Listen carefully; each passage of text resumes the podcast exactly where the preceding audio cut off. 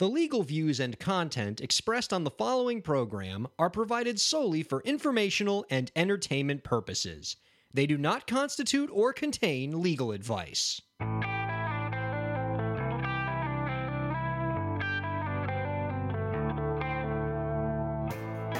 How's it going, everybody? Welcome to the show. You are listening to the Break the Business podcast. I'm Ryan Kairalla, and it is a pleasure to have you here this week. Episode 114. My goodness, we've been at this for a long time. How are you all doing? How are my favorite musicians, creative people, builders of beautiful pieces of art, and of course, those of you out there who are just listening because you love and support those kind of people? Thank you all for joining us this week. I'm excited. This is going to be a fun show. We got so much cool stuff to talk about. Let me just run through the housekeeping stuff really quick so I can tell you what we're doing today because we got a good show. A lot of fun stuff going on. You picked a good week to download us, folks. You can rate, review, and subscribe to the Break the Business podcast on our four platforms iTunes, SoundCloud, Google Play, and Stitcher. I really, really ask you guys just please make that happen for us. If you listen to us on any of those platforms, throw us a like. If you're listening right now, throw us a like right now. Subscribe to us right now. Throw us a nice review. Those things help us move up in the world, and it would really, really mean a lot to me. And the other thing you can do that would really make me happy is shoot us an email, breakthebusiness at gmail.com. If you have a question you want us to answer on the show, a topic you want us to talk about, either in the world of indie music and helping you move your career forward, entertainment law, pop culture, we're happy to answer your questions. Or if you just want to say hi, say hi. Follow me on Twitter at Ryan K A I R. Like us on Facebook, facebook.com slash break the business. The Break the Business book, Break the Business Declaring Your Independence and Achieving True Success in the Music Industry, is available on Amazon. We got it in three formats. You like paperback? We got your paperback covered. You like ebook because you're all about the Kindle? You like to read stuff on the subway? You don't want to carry a big heavy book? I got you covered there too. It's in uh, ebook. You don't like to read? Hey, maybe reading's overrated.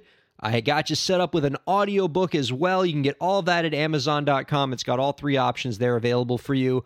Or you can go to breakthebusiness.com and get a copy of the book there. That's my website, breakthebusiness.com. I'd really love for you guys to read this book. I I get emails from readers each week talking about how they enjoyed it, how they learned a lot from it, how it opened their eyes to something new and gosh, that is both humbling and flattering to get that kind of stuff from musicians. It's the best kind of praise. When I hear somebody tell me, I'm a musician, I'm trying to move my career forward, and your book helped in even a small way, I mean, that's why I'm doing this. And so, gosh, it just feels so, so good. All right, enough self aggrandizing, folks. Let's talk about what we're going to be doing this week. We got a great show today. First, our guest coming up in the next segment Ashley Kervabon is going to be joining us. She is the founder and director of Women Crush Music. This is a cool, cool organization. They create opportunities for women in music. They got branches all over the US and Canada. They have a really cool national presence. They're building a really neat network. They got a lot of outreach programs, a lot of education programs. They're really trying to help women out in music. And if you've listened to any episodes of this podcast, you know that this is something we care a lot about. We are doing what we can to elevate the voices of women in music, create more opportunities for women in music. So I'm excited to have Ashley on in the second segment so that we can talk to her about that and learn more about this fantastic organization she's putting together. Now, in the third segment, David is going to be coming in. Uh, David is in New Jersey now. He still lives in New Jersey, but we have him calling into the podcast uh, to talk to us about movies. I, I, I hear y'all loud and clear. I see the emails. I see the Twitter posts. I miss Dave. When's Dave going to be on the show? I like David's jokes. I like Dave's funny voices, and I'm with you, man. I love Dave too. I love talking to Dave. And so, even though he lives in New Jersey, even though he's got a life he's trying to build and he's got things going on and he doesn't live in Miami anymore, I am heeding your calls and I'm looking for ways that we can keep David involved in the show. Have him call in, have him talk about movies because he loves the movies, and you know, give you guys the Dave fix that you seem to so richly desire. And so he's going to come up in the third segment because I was texting him earlier this week because we text all the time. I mean, I text him more than the person I'm married to because just when we have that weird kind of funky connection. And even though he lives in a different place, I talk to him every day. And he was telling me that he was going to see the movie The Disaster Artist, which is this Uh, new James Franco movie. James Franco, Dave Franco, Seth Rogen. It's going to win a lot of awards. It looks wonderful. And the movie is about the making of a movie called The Room, which by any objective measure is considered the worst movie ever made. And so this movie, The Disaster Artist, is all about how that movie was made. And the story is insane. And I've seen The Room probably 10 times because it is an awful, apocalyptically bad movie. But it is so bad, it is incredible to watch. And David was telling me that he is seeing The Disaster Artist and that he was also going to see The Room for the first time. He had never seen The Room before. This, you know, Dave, he's such a cinephile. He loves movies. He has never seen The Room and he was going to see The Room before The Disaster Artist. So what I said to Dave was, if you're going to watch The Room and then The Disaster Artist, I want you to come on the podcast today and tell me what it was like to see The Room and to see The Disaster Artist because I would give anything to be able to watch The Room for the first time again, to be able to watch that piece of cinematic garbage with virgin eyes. And so I'm going to do this vicariously through Dave because I'm we're going to talk to Dave in the third segment and he's going to tell us all about his experience seeing the room for the first time and oh gosh, I'm so so excited. Plus, it gives us an excuse to talk to Dave and that's always fantastic. So that's in the third segment and I have about 25 minutes banked to talk to Dave, but I know Dave Dave doesn't can't talk for 25 minutes. Dave he's got more to say than that. So I'm pretty sure we're going to go over time there. So if you like hearing from Dave, you're going to get a lot of Dave in the third segment. So good for you. Before we bring in Ashley Kervabon in the second segment and Dave in the third segment, I want to talk about a couple things. First, a programming podcast note before we get into the news this week.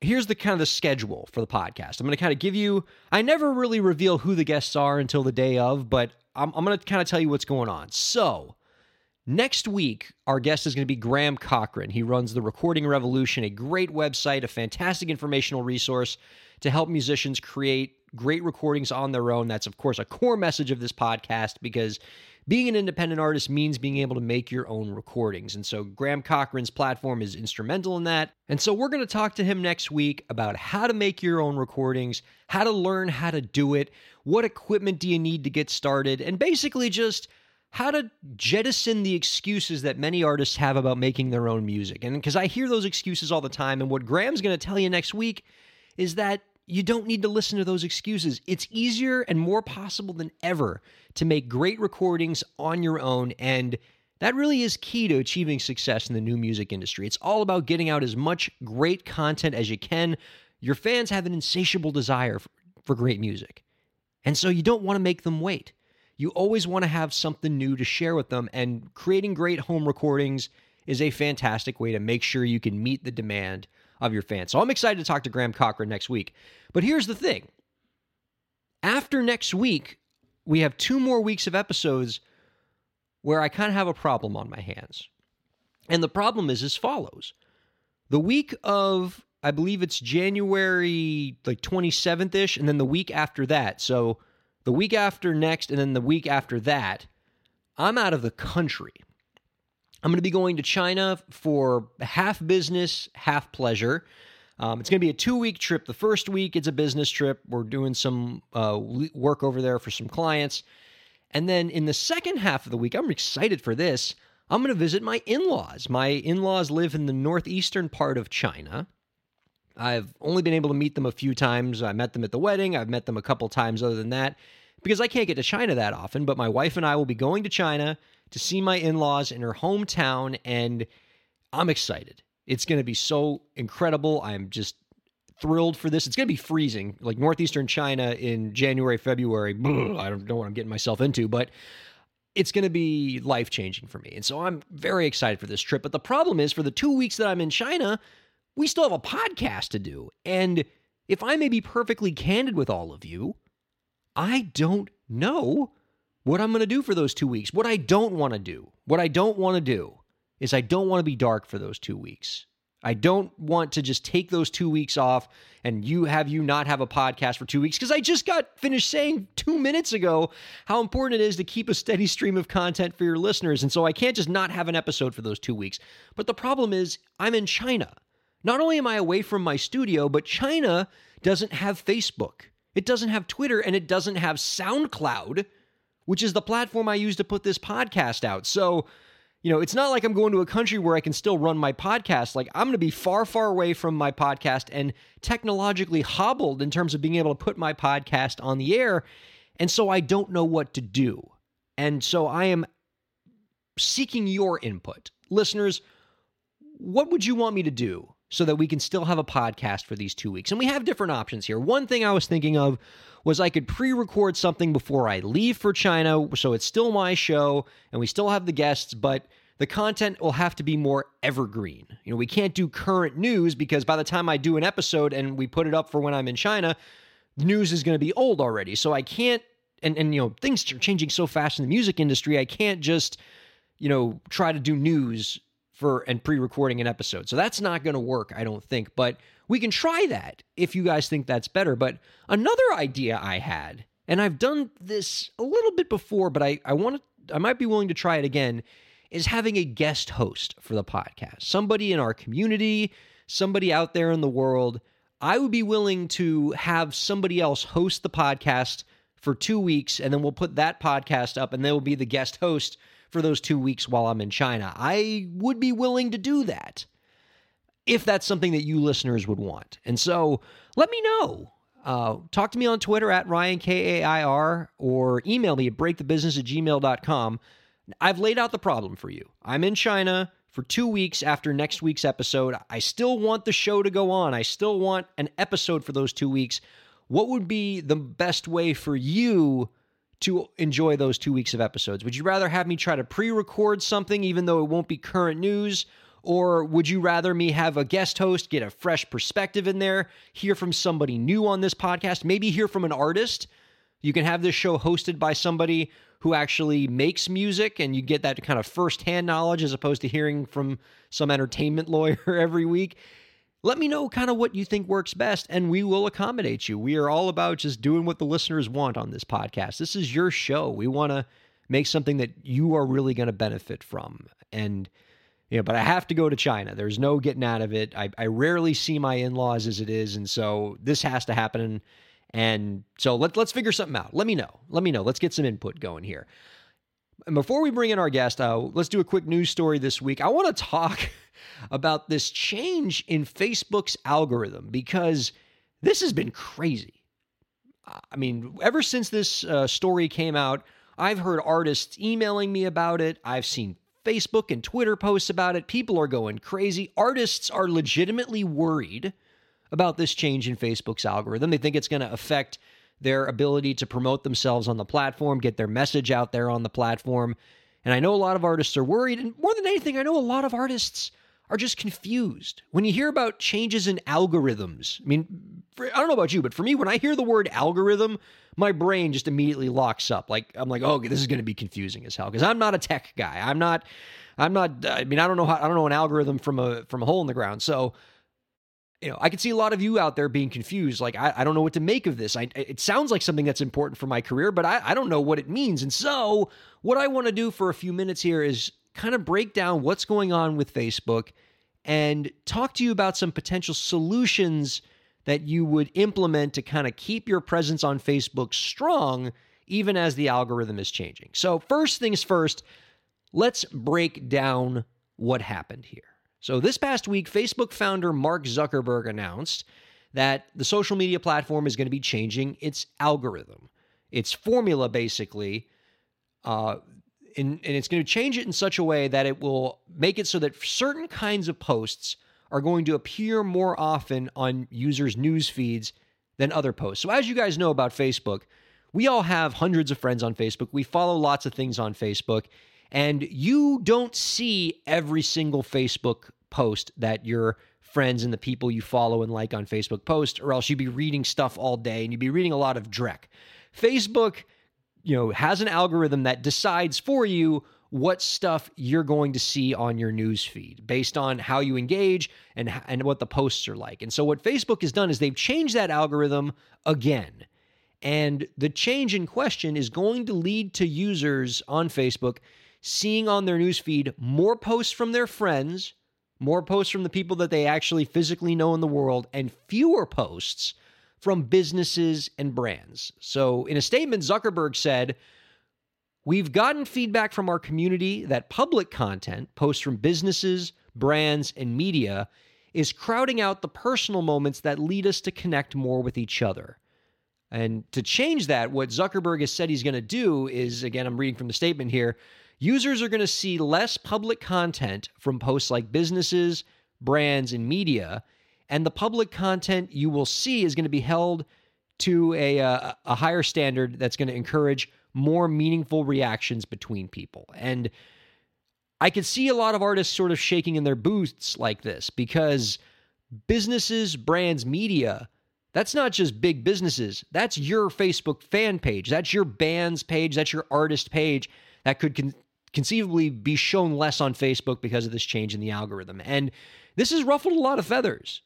I, I can tell you, uh, news came out that shares in Facebook went down 4% after Zuckerberg's statement. Uh, within, you know, basically, Mark Zuckerberg clicked post on that statement, and Facebook lost billions, tens of billions of dollars in value like that.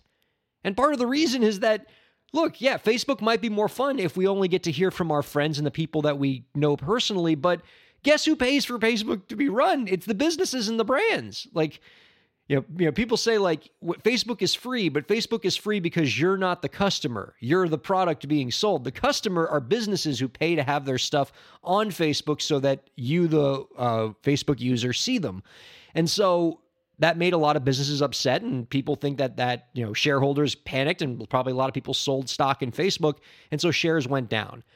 And but Facebook's going to come out and say, no, this is us being virtuous. We're just, we're trying to make the platform better for our customers, bring people closer together. And, you know, that all sounds fine and good. That being said, the cynic in me thinks that this is just a cash grab by Facebook.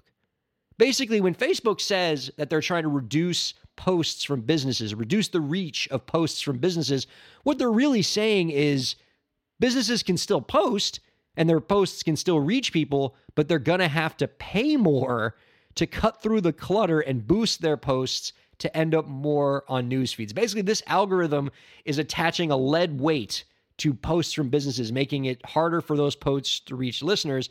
And Facebook's going to say, well, your posts can still reach the listeners. You can still cut through the clutter in our algorithm, but you're going to have to pay more. And that could adversely affect indie artists like you because you are a business and you have a page on Facebook that is going to get less views because of this algorithm change. And unfortunately, because you're an indie artist, you probably don't have the resources to boost your posts the way that big companies do. And so you're going to be at more of a disadvantage than those big companies are. So, what do you do here? Because I know you, you guys are worried. A lot of you have invested a lot of time and resources in Facebook. You have a lot of fans on Facebook. You want to be able to reach them. And you got you're trying to figure out what to do next. And so, social media experts out there have said that they think there are ways that your fan pages can still get engagement in this new algorithm. But you do have to change your approach as an artist in terms of how you operate on Facebook, how you post on the platform. The game is different now. There's a great article in Digital Music News that came out that talks about this very idea. And after you're done with this episode, you might want to check it out. It's called How Musicians Can Make the Most Out of Facebook's Upcoming Changes. And what this article talks about is that if you want your band posts to rise to the top of Facebook's new algorithm, if you want to figure out how to navigate this new algorithm and still get the same kind of engagement you got before, you need to post more things that are spontaneous and foster real engagement from your fans. So, uh, as Zuckerberg noted in his statement, more the more you can get engagement, the more that you can inspire conversations from the people who follow you, the more that you're going to be boosted in this. So, what that means is fewer scheduled posts. You know, don't do the scheduled posts because those aren't going to get engagement. You know, that's it, it's repetitive. You're not going to get comments on those. You're not going to get people talking. Uh, especially get rid of the the buy our album and check out our website posts. I mean, social media experts will tell you that those kind of generic posts, buy our album, buy our album, buy our album, like our page, like our page, like our page. Most experts will tell you that you shouldn't be posting stuff like that anyway. Your your fans hate it. You're not getting any engagement out of them, and nobody buys an album of yours because you say buy my album.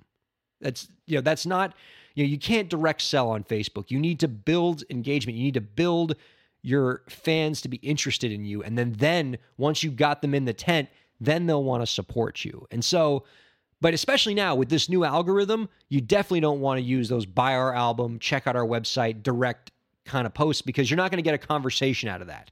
You're not going to get engagement out of that. So you're not going to get any reach for those posts. Instead, what you want to do is make posts that are going to be ones that foster these conversations, that get engagement from your fans. So long posts on Facebook with lots of texts where you bare your soul, where you inspire people to want to talk about what you wrote. Those are good. Text posts are good. Stories are good. Posts where you ask your fans questions and you seek their direct input. Beautiful. Mwah. Perfect, because that's going to get engagement. You ask a question, it invites an answer. Answers are comments. Comments are engagement. Engagement boosts you up on the algorithm. You want to create conversations here. This isn't basically anything that's just a one way communication. Those are bad on Facebook now. So buy my album. That's a one way communication. Look at this picture. That's a one way communication. Check out this band photo of mine. You know, that's a one way communication.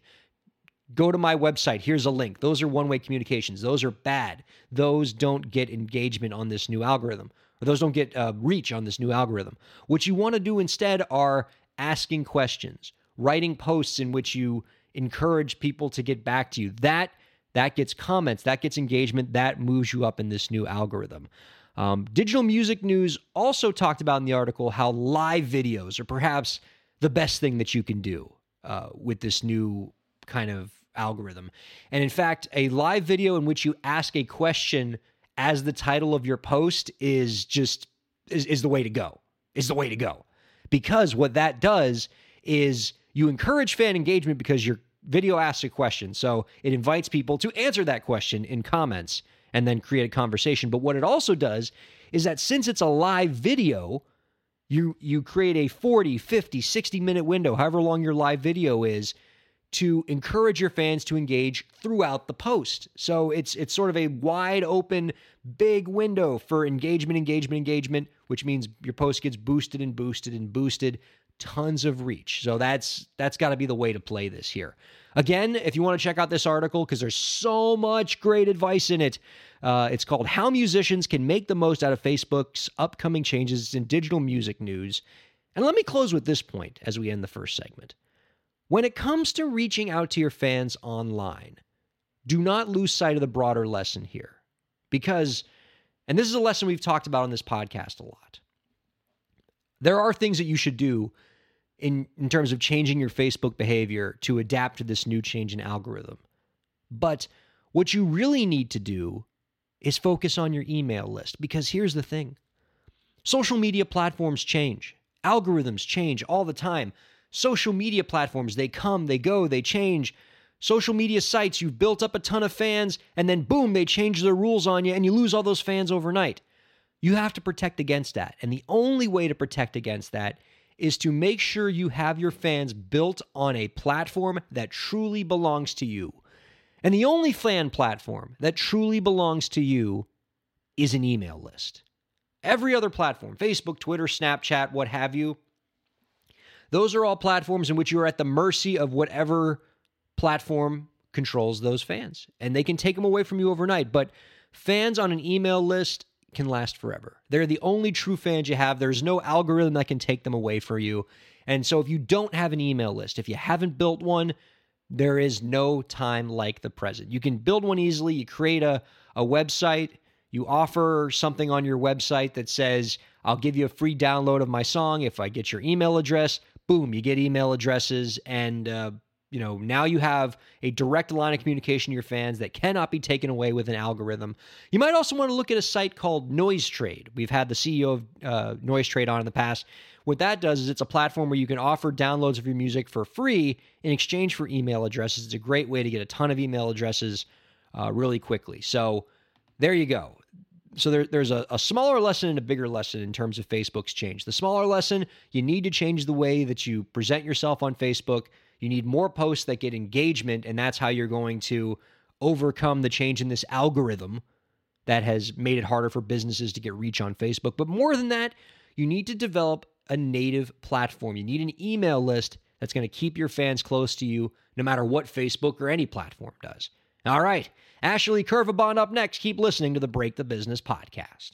Ryan here from the podcast. Shameless plug time. My new book, Break the Business Declaring Your Independence and Achieving True Success in the Music Industry, is now available in paperback and an ebook. The book talks about how you can be your own boss in your music career and take control of your content creation, promotion, distribution, and fundraising. Get your copy on Amazon by searching Break the Business. It's a nice read for musicians and the people who love them. That's Break the Business Declaring Your Independence and Achieving True Success in the Music Industry. Thanks very much for your support.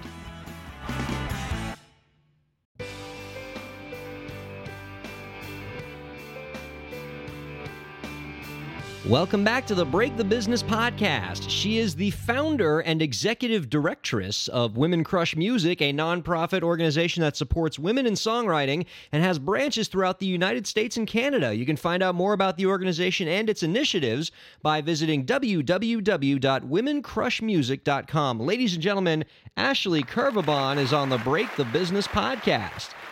Ashley, thank you so much for joining us.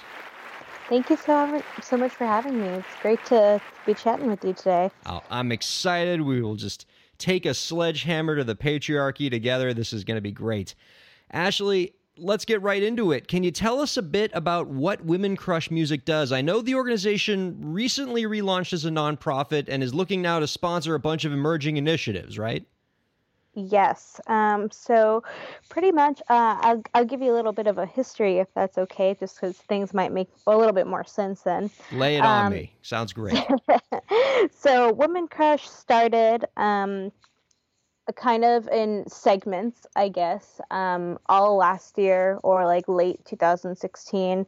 Um, I was semi new to Portland still. Um, I'm from New York. I had moved here um, had a bit of a wash of a first year in Portland because uh, I broke my foot and I was pretty much immobile for like a year. oh gosh, welcome to Portland. Good Lord. It was awful. Yes, moving on. it's all good. Everything happens for a reason, though. Um, I'm a firm believer in that. um, and so I was trying to get back into the music scene in Portland, and I didn't really know what to do. Um, I moved to Portland, not really knowing anyone. I knew my cousin, and she was not in the music industry and so she was just kind of like i don't know can't you go to an open mic or something?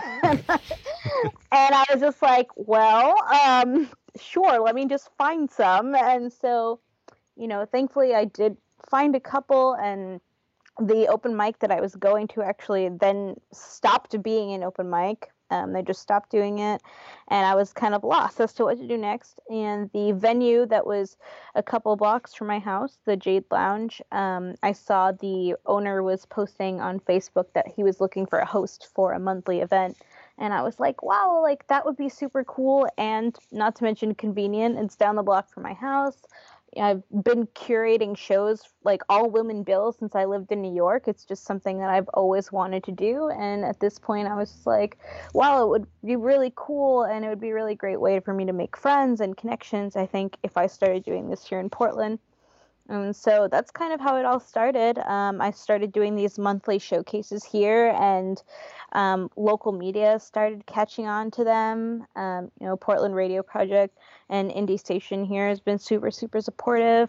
Um, and now KGW, the Portland Today Show, um, has been promoting us, and they're signing on as a promotional sponsor for us. And and when I noticed that this could be like an actual thing, um, I started reaching out to the women in music groups that I'm a part of, and they were just like, hey, like, why don't you start a chapter in New York or LA or Nashville? And, you know, my first instinct was to be like, yeah, okay, yeah, you're right. Like, I should bring this to New York because I lived there for pretty much my entire life. And we do need something like this here.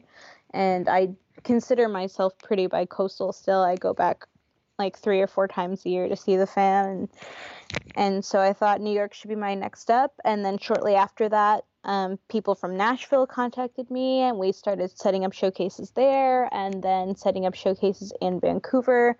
Um, that happened over the summer, and that was great because that means we're international, and that's a crazy thing to happen in like four months of existence. Um, and and then you know I started thinking like, wow, we could really have a chapter in all of the major U.S. cities and Canada, and you know my my family, um, my mom's side of the family is all in Mexico, and my cousins know about Woman Crush. And when I went in September, they came to me and they were just like, "Hey, like we should really get this going down here," like. And I was just like, "Wow, okay, so here's what we're gonna do." Um, because at this point, like I had been paying for everything. Like it, Woman Crush was my business, and I'd been funding all four cities and trying to run all four cities by myself. And at that point, I was just like, over the summer, I was overwhelmed.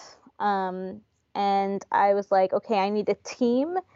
And really, you know, we'd been functioning as a nonprofit, but we weren't actually. And to be honest, it took me a really long time because I thought it was this ridiculously long process, which you needed a lawyer and all that stuff. And turns out it's not like that anymore here in Oregon. So I was just like, let's do it.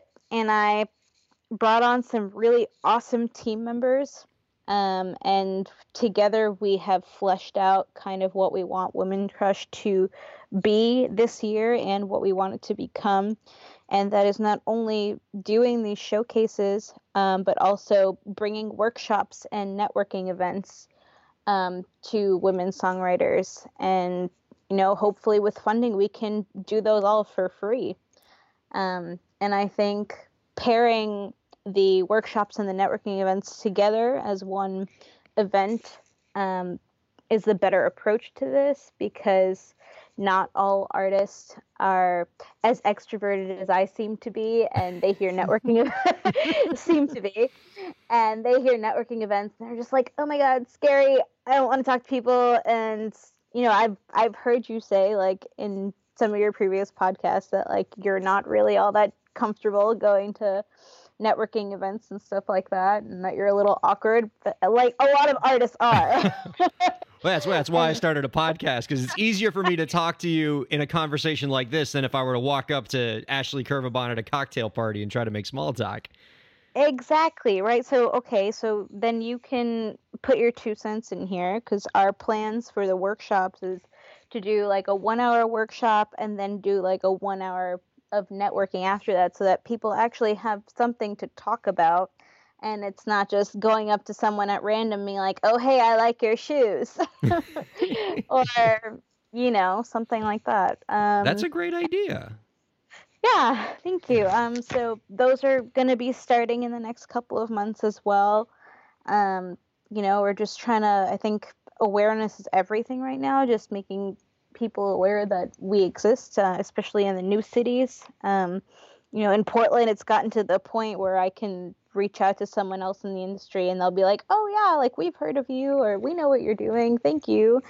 Um, and I really want to work on developing the rest of the, those chapters um, this year to get them all to that point, you know? Um, so yeah, that's that's what we're up to. That is so exciting. Just I mean that in in, in what is comparative relatively a short period of time You've oh, yeah. got this idea. It's caught fire. You got it going in multiple cities in the United States. You have it going on in Canada, and you've already assembled a team of dedicated creatives who are helping make this happen. That's really tremendous in this short period of time. That's fant- congratulations. That's fantastic.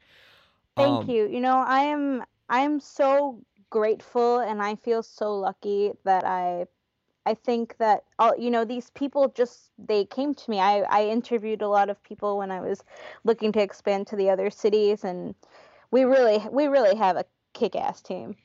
we, we, we, we really really do, and you know these these chapter from the chapter leaders who are working on. We have a Woman Crush Facebook community pages for every city that we're in um, so that we can add artists and industry members too, so they know when our events are and stuff like that. We also have a newsletter going on. Um, so there's lots of ways to like get involved with the community, um, not only locally, but you know, let's say um, an artist in Miami wants to tour like California and Oregon, like they can just reach out to the Women in Crush Woman Crush Network and be like, hey, like women uh, chapter leaders in LA and San Francisco and Portland, can you help me um, book a show or do you have any showcases going on or can, do you know someone that can help me book a show? I think it'll also make touring a lot easier.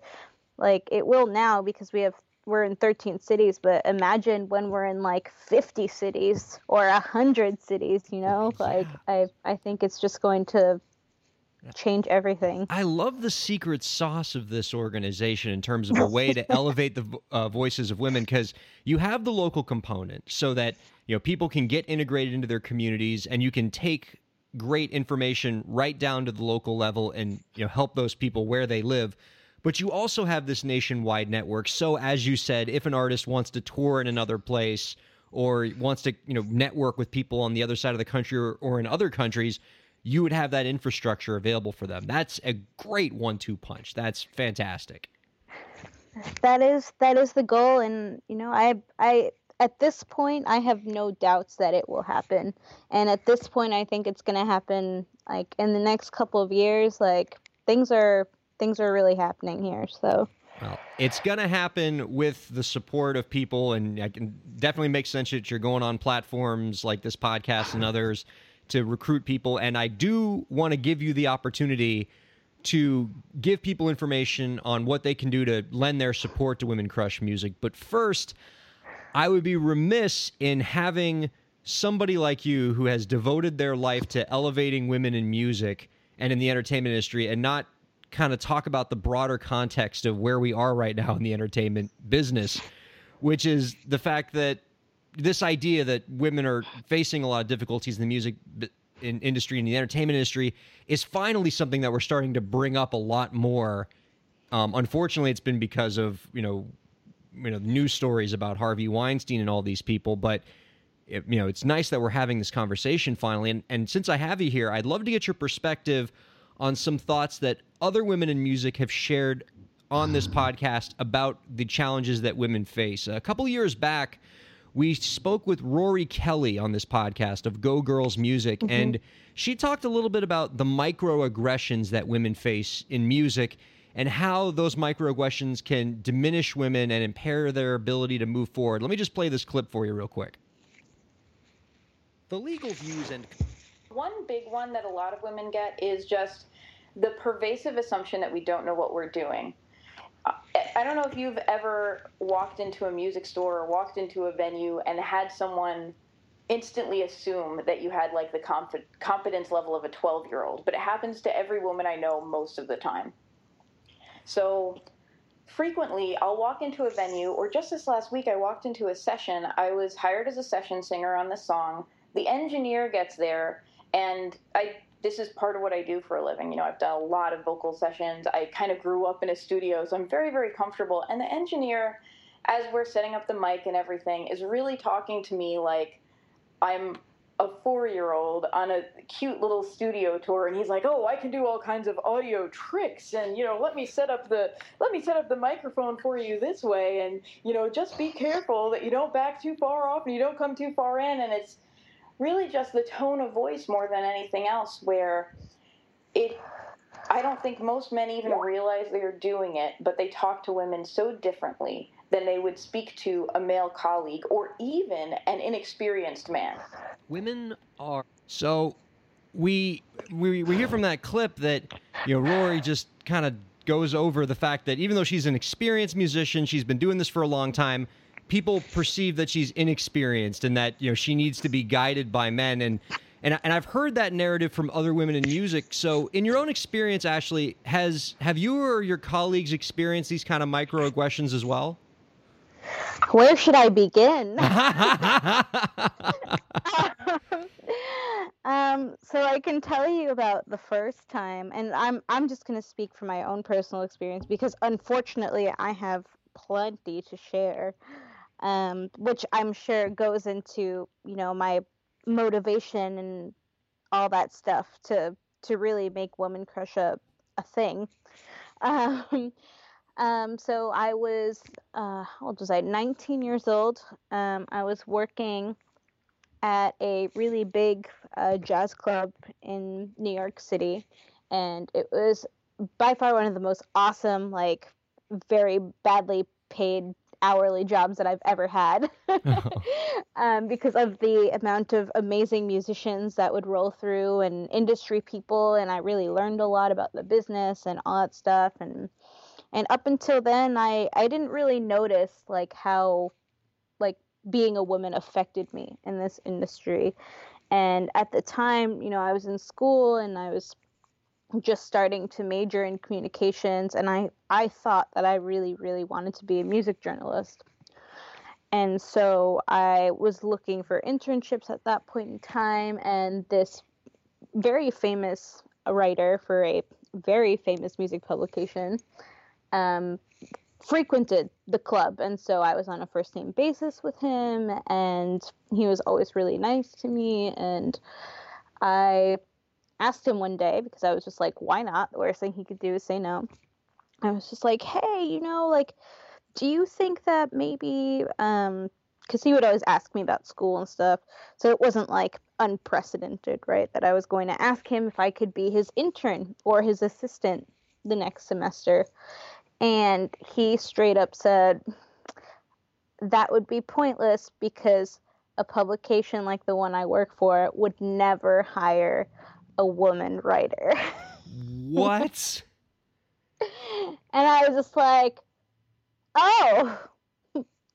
and then he was like, yeah, he was like, you know, it's it's not me, but I'm just telling you, my office is a, just a bunch of white dudes.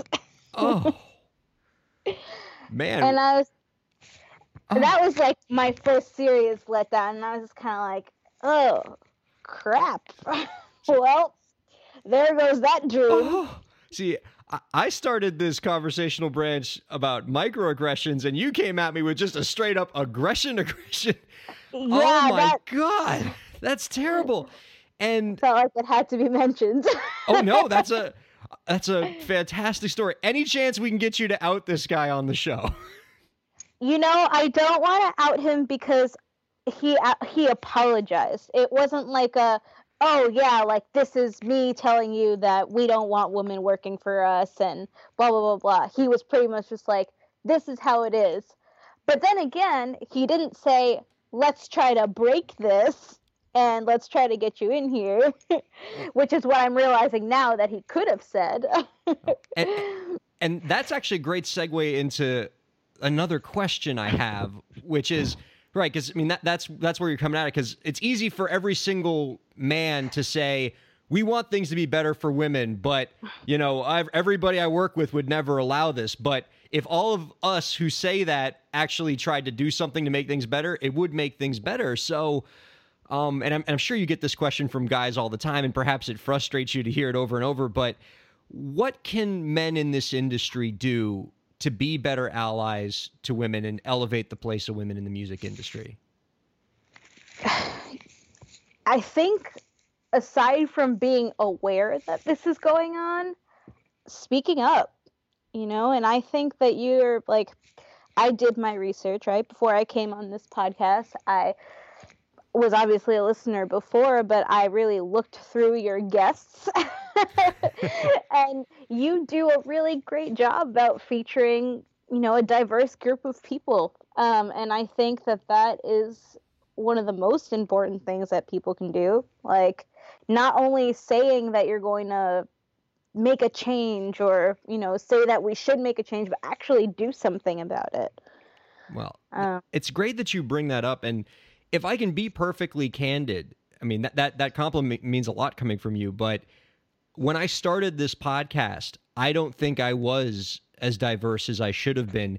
And it wasn't until I started interviewing more women and they were bringing up points about being purposeful about you know elevating the voice of women and, and being purposeful about diversity that I actually kind of do inventory of myself and say, okay, this isn't right. This has to be fixed. And now I find myself being more purposeful about kind of because it, it was just sort of a hidden bias on my part. And you know, it's something that I've I've resolved to fix. And you know, and and, I, and I'm still not where I want to be. And I think, but I, I think you know, if if more men can kind of come to that conclusion and be purposeful, that could be a great step forward hey, the men behind Women Crush are important too. We have a male board member and also um, my brother, actually, um, Diego. He's uh, stepping up, and we're launching a blog, um, a Women Crush music blog in March. Uh, for our one year anniversary, and he's actually going to be uh, one of the main editors, and he's super, super pumped. And so, you know, just those are just two examples of you know, Woman Crush uh, love supports from men. So if you want to make a difference, uh, ask us how. You can. oh, it would be my pleasure. Let's. I want to kind of get your crystal ball out here because I love what you guys are doing, and I want to see where this is going. Where is Women Crush five years from now? What can we be looking forward to? Okay, are you ready for this? I'm. I am in my chair. Let's do this. I am from New York and I am very ambitious. um, are you ready? Yeah. Okay, so Woman Crush in five years. Um, I want to, um, among other things, I'm really envisioning, like, once we get the funding, um, is to own kind of like touring homes for artists, um, for women artists to use as part of Women Crush. Um, obviously, it'd be like a very big reach to own them like everywhere we have chapters, right? But in like the main hubs like Portland, New York, LA, Nashville, um, wherever we can. Um, and I think this is really important because one, it's expensive, obviously, but two, like in terms of safety, like it would just be so great if women artists or any artists really didn't have to worry about someone stealing their gear while they're sleeping in their van or worse. And they had like a safe place to stay that wasn't going to cost them $200 a night. Um, so that's one of like my bigger dreams for this. And also to, just to be able to take artists on tour too. Like who who says that we can't have like a woman crush bus that takes like West Coast artists to the East Coast or vice versa, or Canadian artists to Mexico or vice versa. You know, um, I really want you know when I when I dream about the future of this organization, I really dream big, and I don't just want to expand. Um, with how many chapters we have, but also what we're doing with those chapters. Um, so yeah, that's that's my short answer. I, I like that a lot, and you know, I also like that you know you you seem to be emphasizing in your in your plans for this organization not just information for women you know and networking and those things are important but also looking out for the practical needs of women in music. You know when you, you know getting when as you said when women are going on tour finding a place to stay where they know they're going to be safe where they know their stuff's going to be safe is something that you know certainly we don't think of and and something that men often don't think of because it's not really a concern for us when we go on tour. We go on tour we, we'll, we'll just crash on anybody's couch because we we feel safe wherever we are. And that is a practical concern for women and that's so cool that your organization is already thinking of that and has things in place. So i'm excited about this and i know some of the listeners are too men and women alike. If people want to lend their support to women crush music or at least just find out more about it what can they do um, well, our website um, is updated now thanks to our marketing director, Katie Zaccardi, and our uh, branding gal, Michelle. Um, they did a really great job about uh, updating the site. So, uh, womencrushmusic.com. Um, and all of the information is up there about the chapters that we currently have. And now we have all these really cool, fancy forms on the site if you want to play a showcase or be a partner or become a chapter leader and start a chapter in your city. Um, all those forms are up there as well. Um, and like I said, we have Facebook community groups that you can join if you're industry or an artist, um, and also the newsletter that is going to be going out every every month. Oh, that all sounds so fantastic! Again, you can check out that website, womencrushmusic.com. Um, Before we let you go, Ashley, same question we ask everybody, and I'm pretty excited for your answer to this. Do you have any last tips to share with the indie artist listeners out there to help them move their careers forward? I would say that my biggest tip is to ask.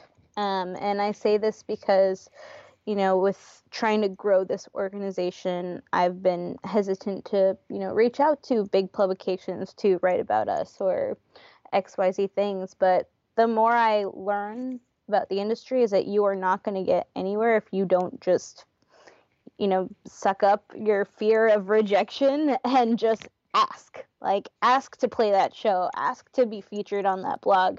Ask to be you know build with that bigger band that you've been wanting to play with forever. Like just ask. Because literally the worst thing that can happen is that they say no and then you can just ask again that's my approach to life right now I, I always sort of talk about the default is no like if you don't ask them it's already a no so whether you ask them whether you don't ask them or you ask them and they say no, it's still the same. So you might as well at least ask so that there's a chance for a yes. Exactly. Exactly. Um, Ashley Kervabon, everybody, you can check it, uh, womencrushmusic.com out. I think you would very, very much enjoy it. Ashley, it has been a pleasure. Don't be a stranger. We'd love to have you on again real soon.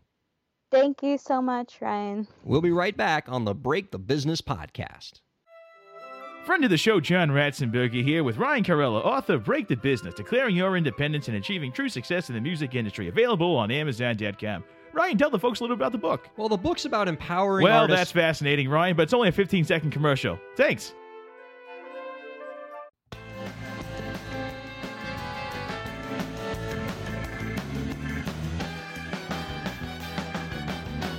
Welcome back, everybody. Our thanks to Ashley Kervabon for joining us in the previous segment. Be sure to check out www.womencrushmusic.com to find out more about her organization and what you can do to support your local Women Crush Music chapter. I am I'm so impressed by her. I truly believe that there are some people in this world that you can talk to them and know within 5 minutes that they are just born leaders who are ready to tackle the world and just have fantastic leadership qualities. And she's that kind of person. Just that quick conversation we just had, I know she's going to do some amazing things with Women Crush Music. And we're going to keep tabs on her. We're going to bring her around more because I want to see this organization develop and expand and create some great opportunities for women in music, both on the national scale as well as in people's local chapters. So, oh, so cool. Thank you, Ashley, for joining us this week.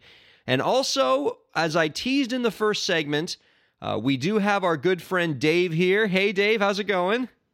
Hey, buddy. Hey, oh. everyone out there. Oh, so how's everyone doing? Everybody is great, and it's so good to have you from New Jersey. As I teased in the first segment, uh, we had a, a text conversation, you and I, earlier this week, yes. that you were going to go see The Disaster Artist, but right. that in preparation for seeing this movie, you were also going to see The Room, the movie that Disaster Artist was based on, and you had never seen The Room before. Now, let me just give people a quick piece of background here, Dave. The Room is, by any objective measure, the worst movie of all time. And right. that's well, what, yeah. Oh, hold on a second, by the way. You're yeah? just launching right into it. Like, there's no, hey, how are you? Let's like chit chat or nothing. You're just like, no, no, no, no, no. You're not here. I don't care about you anymore. Just give me your information that you have and get the frig out of here, okay? You're, you're, you're nothing to me. You're a thousand miles away. You might as well be dead. I'm, I'm humoring you by giving you this segment and just give it to me and go. Oh, no, it's just the opposite, man. What it is is that the people out there, they don't shut up about you. They miss Dave. They want any uh, opportunity to hear from Dave again. And so I just want to get into the good stuff with you. But my apologies. How are you, buddy? It's good to hear from you. you said that so not genuinely. you got me. Well, let's see. Uh, the sun is shining out here out the window, which is a, uh, a, a total feat. The trees are deader than Harvey Weinstein's career. Um, hang on, the hang ground on. is a sickly brownish green. There's no snow anymore. The temperature right now, on according to AccuWeather, is 14 degrees with a real feel of seven. Oh, just God. to just just to for some juxtaposition. Oh, okay, it's not totally great in in uh, Miami, but it's 54 degrees and sunny, so that's that's obviously a heck of a lot better. I had to wear a sweater this morning to walk the dog. I'm suffering, man. you, you had to wear a sweater. God damn you, you son of a. All right. you know, uh, so far, uh, Dave LA Watch 2018. Uh, we haven't heard anything yet.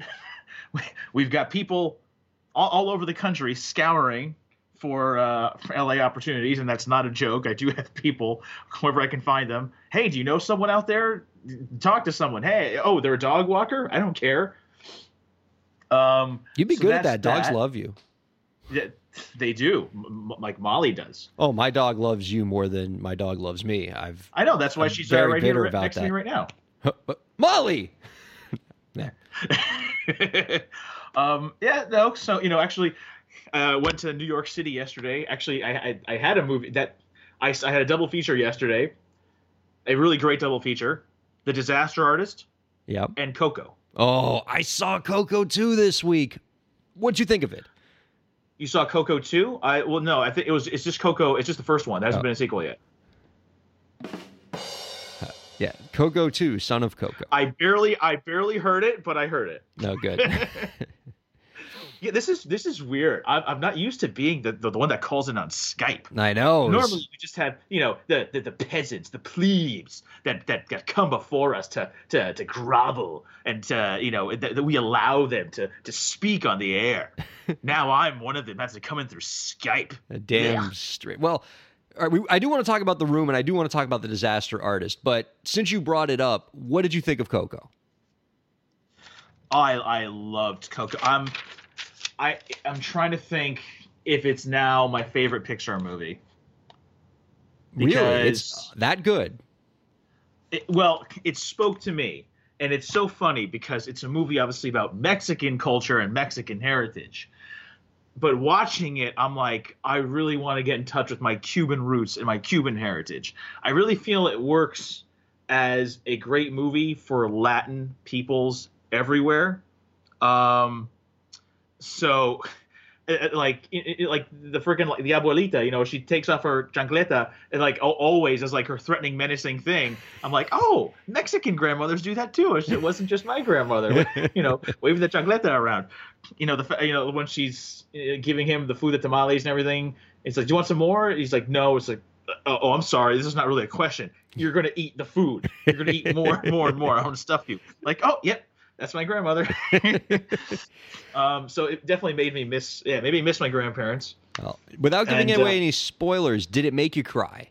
Oh yeah, oh yeah, M- many times. Yeah. See, yeah, I. It, I was I was totally crying. For me, it snuck up on me at the end because we got about five minutes left in the movie, and I was like, "Wow, this is the first Pixar movie that hasn't made me cry." You know, and then at the end, he plays the song, and yeah, then I freaking lose it. I thought it was interesting that the movie's called Coco. Yeah. And it so it's all about the great grandmother. Yeah. I thought that's that actually cool. fascinating. I'm like, oh wait a minute.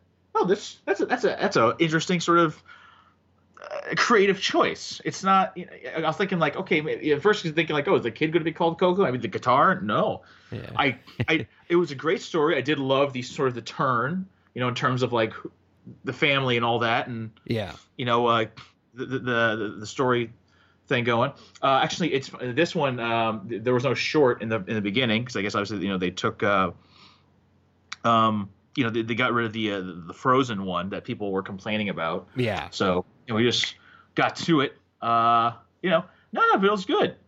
Uh, it, it, was really good. Um, it, absolutely beautiful to look at. My, I'm probably maybe one of the best looking Pixar movies ever. They did a great job on it. And like I said, maybe because it, it, it touches me in terms of like you know the Hispanic, the Latinness of it all.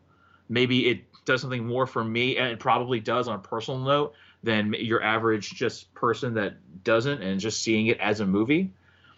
But I'm I'm I'm I'm I'm really considering if, is this moving ahead of WALL-E for me. Ooh.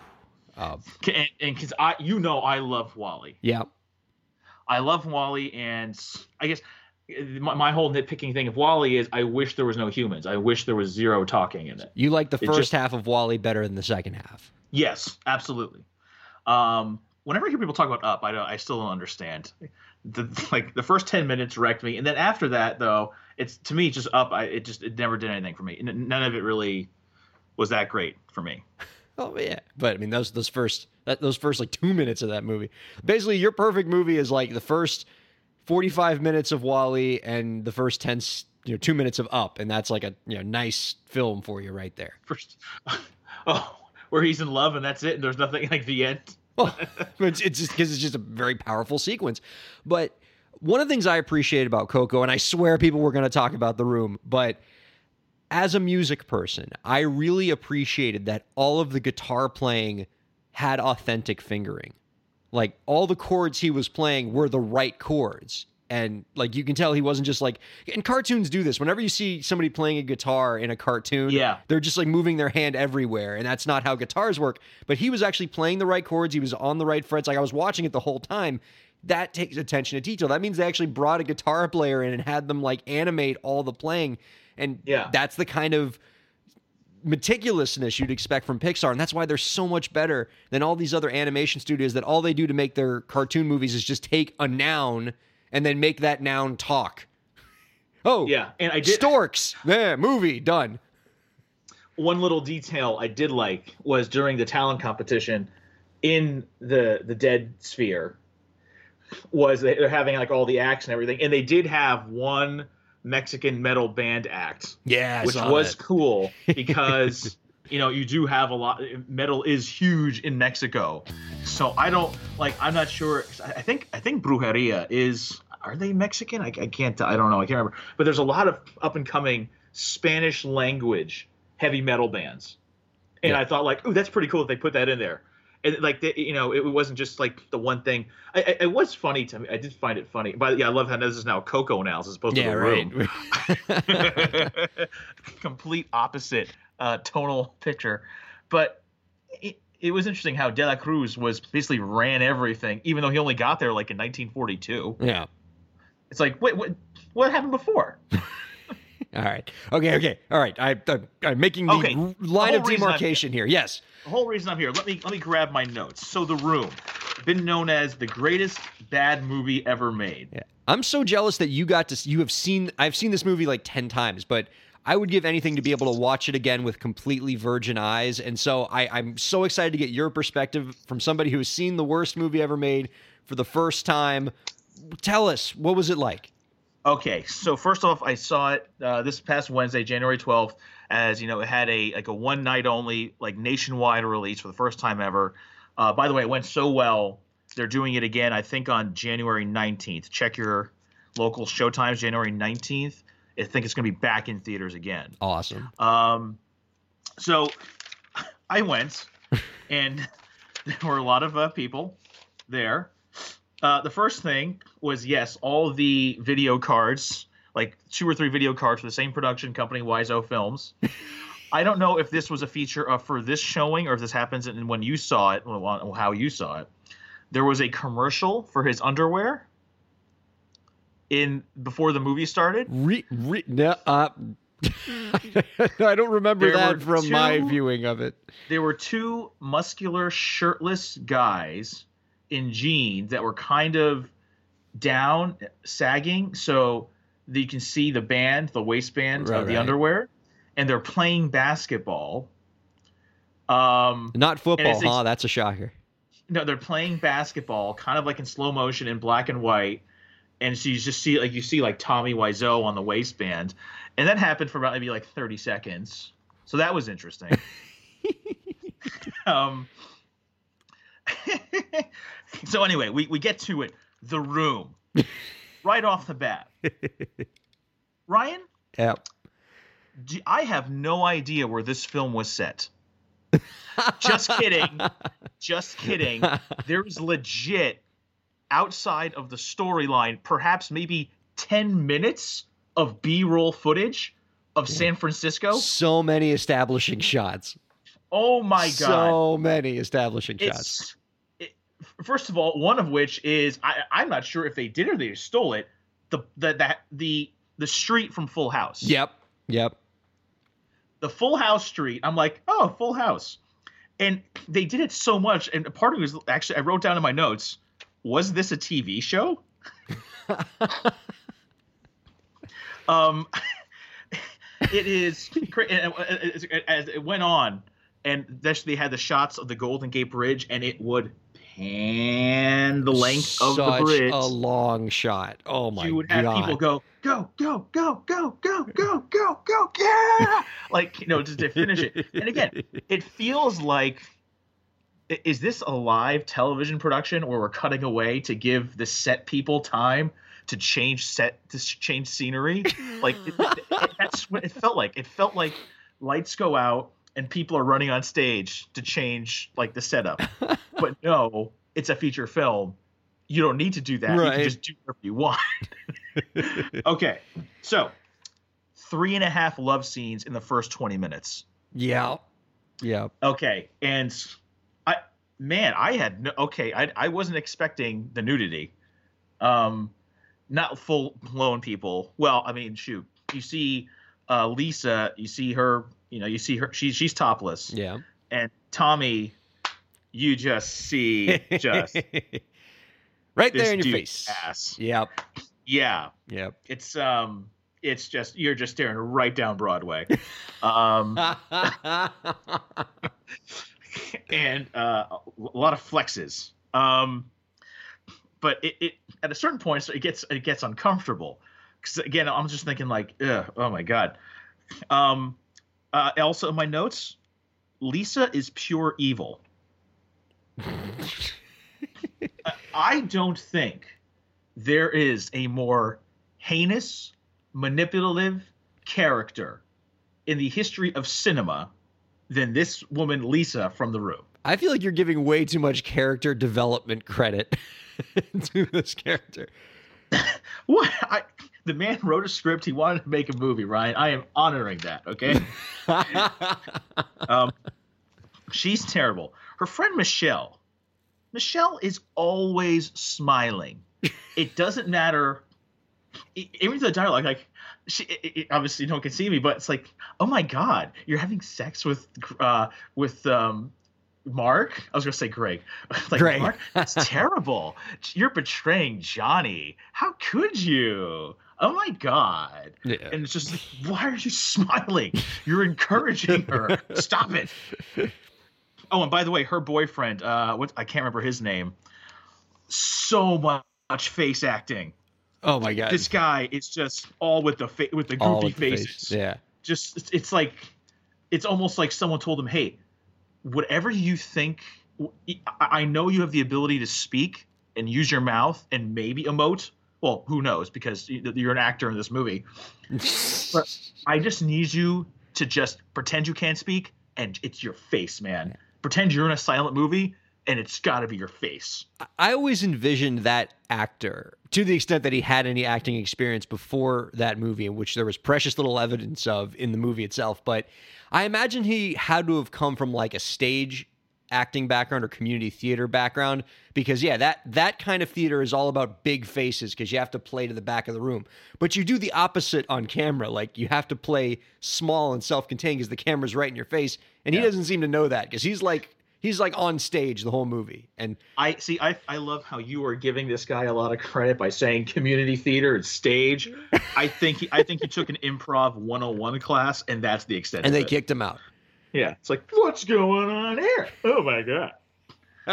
that's actually what that's probably It's like accurate. ooh, I like what's happening right now. oh yeah, in it's my like, oh. underwears yeah. That by the way, that was the that was the the point five of a love scene.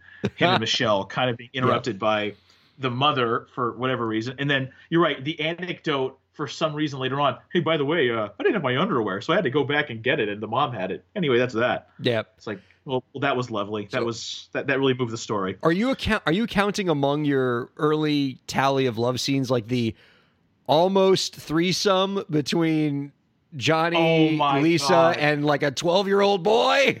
Oh, Denny, D- Denny or Danny? I can never figure it out. It, it changed throughout the movie.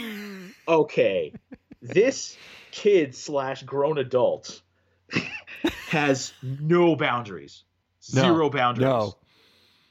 Um, and I can't. There sometimes is a look in his eyes of pure malevolence that makes you wonder.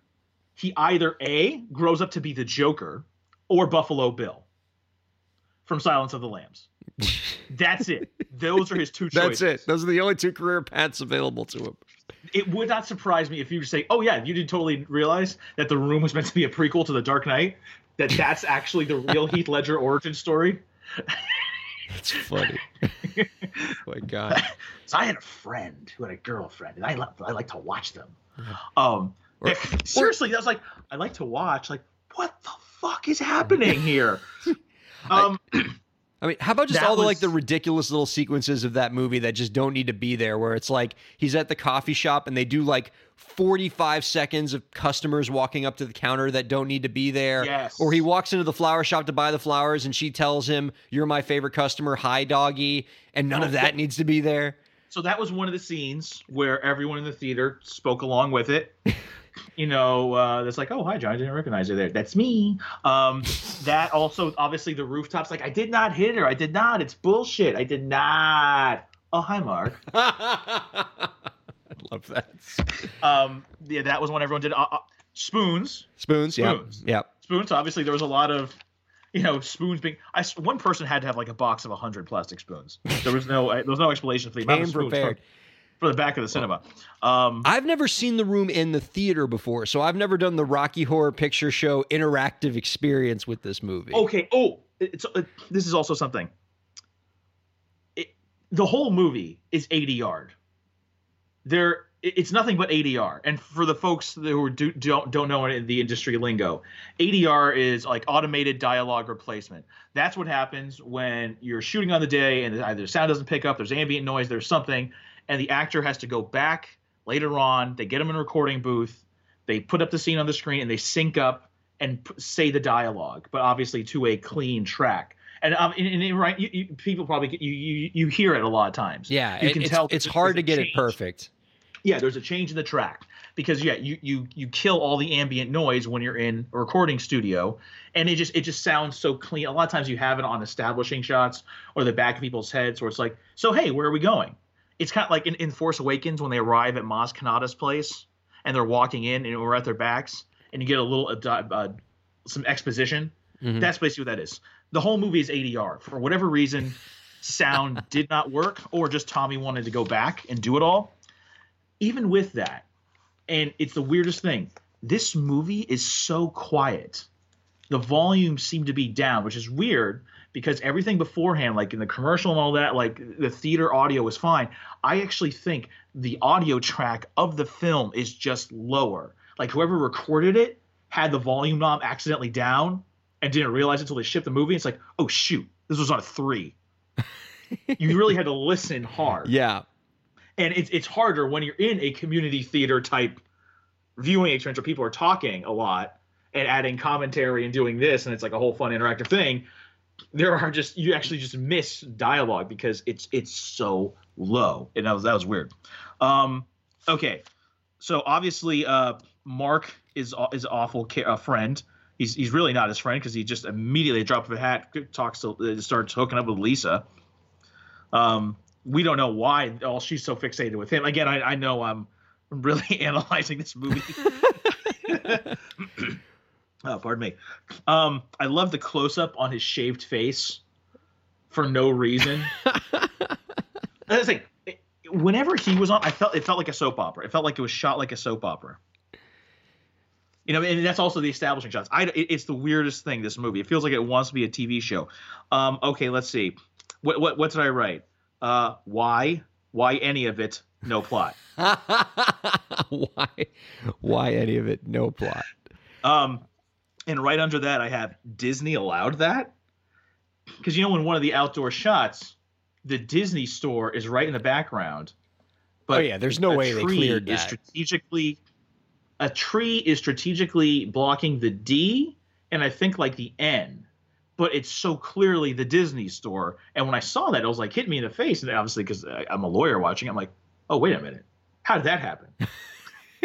I mean, there's no way, like, no way that that got cleared for sure. Well, but but now it's in theaters everywhere again. So I'm like, oh. Yeah. um, All right. Um, the oh, uh, almost like beforehand, just before Lisa's mother, the most casual news of breast cancer ever. she might as well have had a cough. it's like, and I'm dying. And, I got the test the, the test results back, and I definitely, I definitely have, have breast cancer. definitely. That's that's totally the way people say that. Oh, and I'm sorry. Just one more. I just have to, one one scene that I just absolutely loved. The party. The party was completely insane to me because again, it all takes place in this one room, right? Like the living room of this apartment.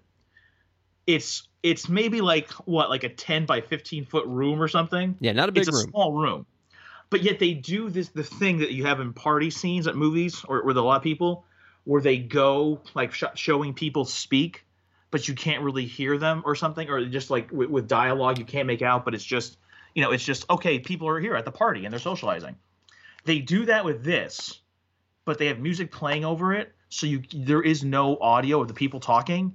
But again, it's the weirdest thing. It's like, no, no, no, no. If you're in this party, you hear the person on the other side of the room because they're literally like ten feet away from you. There's right. They're, they're making it seem like it's this whole vast thing. No. So then also when then Lisa is trying to get Mark like all hot and bothered and doing stuff like she's right in the middle of all this. Everyone can see. Them. I know. There's no, there is no hiding this. Right like, hey, let's go outside.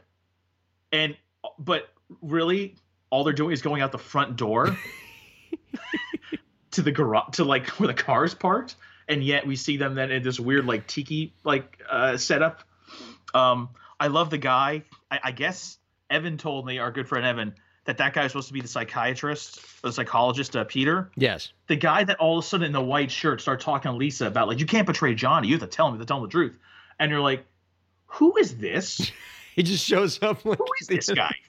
Here's a guy we have not met. We don't know his name. We know nothing about him.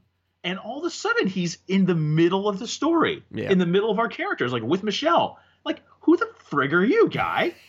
who said you're allowed to be a part of this? this masterpiece.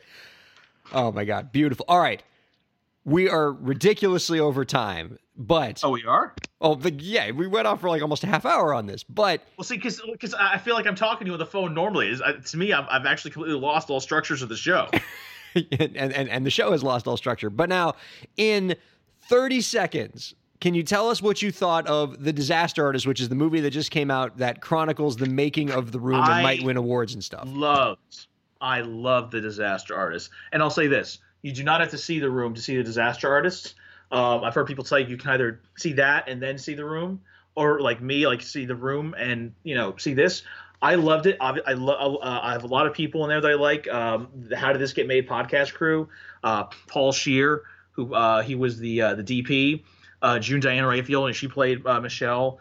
Jason Mantzoukas, who played like the camera, the camera studio guy with Hannibal Buress. So I, I love them, and obviously Seth Rogen is great. I'm not sure how to talk about James Franco right now. That's fair point, yeah. So Dave Franco was really good. um, you gotta love Eddie Dave, I guess. Um, but it it really was a movie about following your dreams. That's that's what the core crux of this film is about. It, you know, it's obviously yes, you have this in, absolutely insane point in time where this movie is being made, and screw your thirty seconds. Um, it's it was fascinating. At some points, it's very, it's very like, oh my god, this is you know this this was not. It's like okay, we look at it as all fun and games, but you know there was some serious stuff happening behind the scenes during the making of this. Um, and it's you know especially like you know, like I said, with the love scenes and like the nudity involved, I'm, I was thinking like, what's going on with this actress? And yeah, you know, there's some, you know, there's a lot of considerations involved and everything, but at, at the core of this movie, it's about following your dreams. It's about making something yourself. It's a, it just not giving it up, having your friends support you. It's it, it, it was a very moving story. You're right. The backdrop of it is complete total insanity and about a guy that is bonkers and uh, mostly not you mostly you can't understand this guy but you can under and I don't mean like like audibly I just mean like where's he coming from? Like why why why is it he does these things? But at the core of it is a guy that just wanted to do something, had a dream, had something inside of him, in his head and his heart, and he went out and did it. He tried to go about it one way and just he couldn't get anywhere, but he didn't give up. He didn't let stop, him, and he just went out and did it. And so I do love that. I love the idea these guys wanted to go to to L.A. to Hollywood to make it, and they're trying and trying and trying. Um, it's, it's I, I think it is a great movie to see. Whether or not you've seen the room, whether or not you care about the room, whether or not you care about this whole, the whole genre of like so bad it's good, whatever. It's just a very good story of following your dreams. Like I said, I've said that now many times, well, but that's really what it is. And it sounds like the listeners of our podcast could, you know, like this movie could speak to them, considering that they're all trying to it follow their dreams. Actually, could yes. There you go. And it's, like I said, you know, it, I would go about things a little bit differently. Um, maybe make better uh, art. yeah, but ultimately, the man wanted to make a movie that people saw and talked about, right? He wanted to make a piece of art. He did, and people are talking about it still. You know, what the movie came out in 2003. How many movies do you know came out in 2003? Like, oh, like off the top of my head, yeah. yeah, like I don't. Yeah. And it's funny. They actually have people like, and they have uh, actors talking about it at the beginning of the of the film, sort of set up, you know, why you think you should care about this. Because here's some people like J.J. Abrams, Adam Scott, Kristen Bell. Um, it's it's it, it's it's it is this thing in in in Hollywood and obviously now across the country. Who knows? Maybe the world. This this this whole this this phenomenon. But it's true. It doesn't matter that you know, it's like he, felt kind of bad for him because people were, you know, they're laughing at him. But then he realized it's like, okay, but it's they're talking about it. It's something, and it's providing entertainment. So ultimately, he he succeeds. He succeeds in his goal, which is amazing. Yeah. And it's not in the way he thought, but it it's come you know it's come to fruition. And heck, he got on the to go on the Golden Globe stage, and I was going to say something for James Franco pushing him back. I know. I, I, I wanted that for him so badly. It breaks my heart. Um, yeah. Thank you very much, Dave. Oh wow, it's we this yeah the counter says forty three minutes. Oh my god, man, you well, just, you blew up the runtime of my podcast, Dave. No, let, us just keep going. Let's screw it, keep going. We're keeping it going. all right, marathon podcast. No, we can right? we can bring you on in subsequent episodes to talk more about movies. This is not the only time you'll ever no, get to talk about movies, Dave. No, I'm Dave, not going anywhere. Dave, not, you should you should. Got, if you, the laptop is plugged in. If you want to talk movies, you can like have a movie podcast and talk movies whatever you want. You, I should launch my own podcast, Ryan. Yes. A Dave movie podcast. Yes. Huh. Interesting. Maybe I will, Ryan. Maybe I will. Beautiful. no, dude, it was fun uh, being able to chat with you, actually being on the show. Sorry, uh, folks, I know I didn't give you any of my normal Dave-ness or whatever, like you know any characters or whatnot, but uh, it's it's always fun being on the program. So uh, thank you. I, I, I hope we were able to entertain you a bit, and I hope you go out and see see some movies. Um, there's a lot of good ones out right now. you just talked through the whole outro. Are you serious? Yes. You didn't tell me that because I, I, thought like that was the nice punctuation when you said maybe I will, and so I thought it was a good punctuation to get into the outro, and I played it, and then you just talked all the way through it. So are we still recording now? Yes. Well, because you didn't say anything. Because I can barely hear. I, I couldn't hear the outro. I couldn't hear it playing. this is great. Uh, keep all this in. Keep all this in. I will right, do, right. buddy. All right. Thank okay, you so okay, much for being on. Right, right, right, right, right. Maybe I will, Ryan. Maybe I will.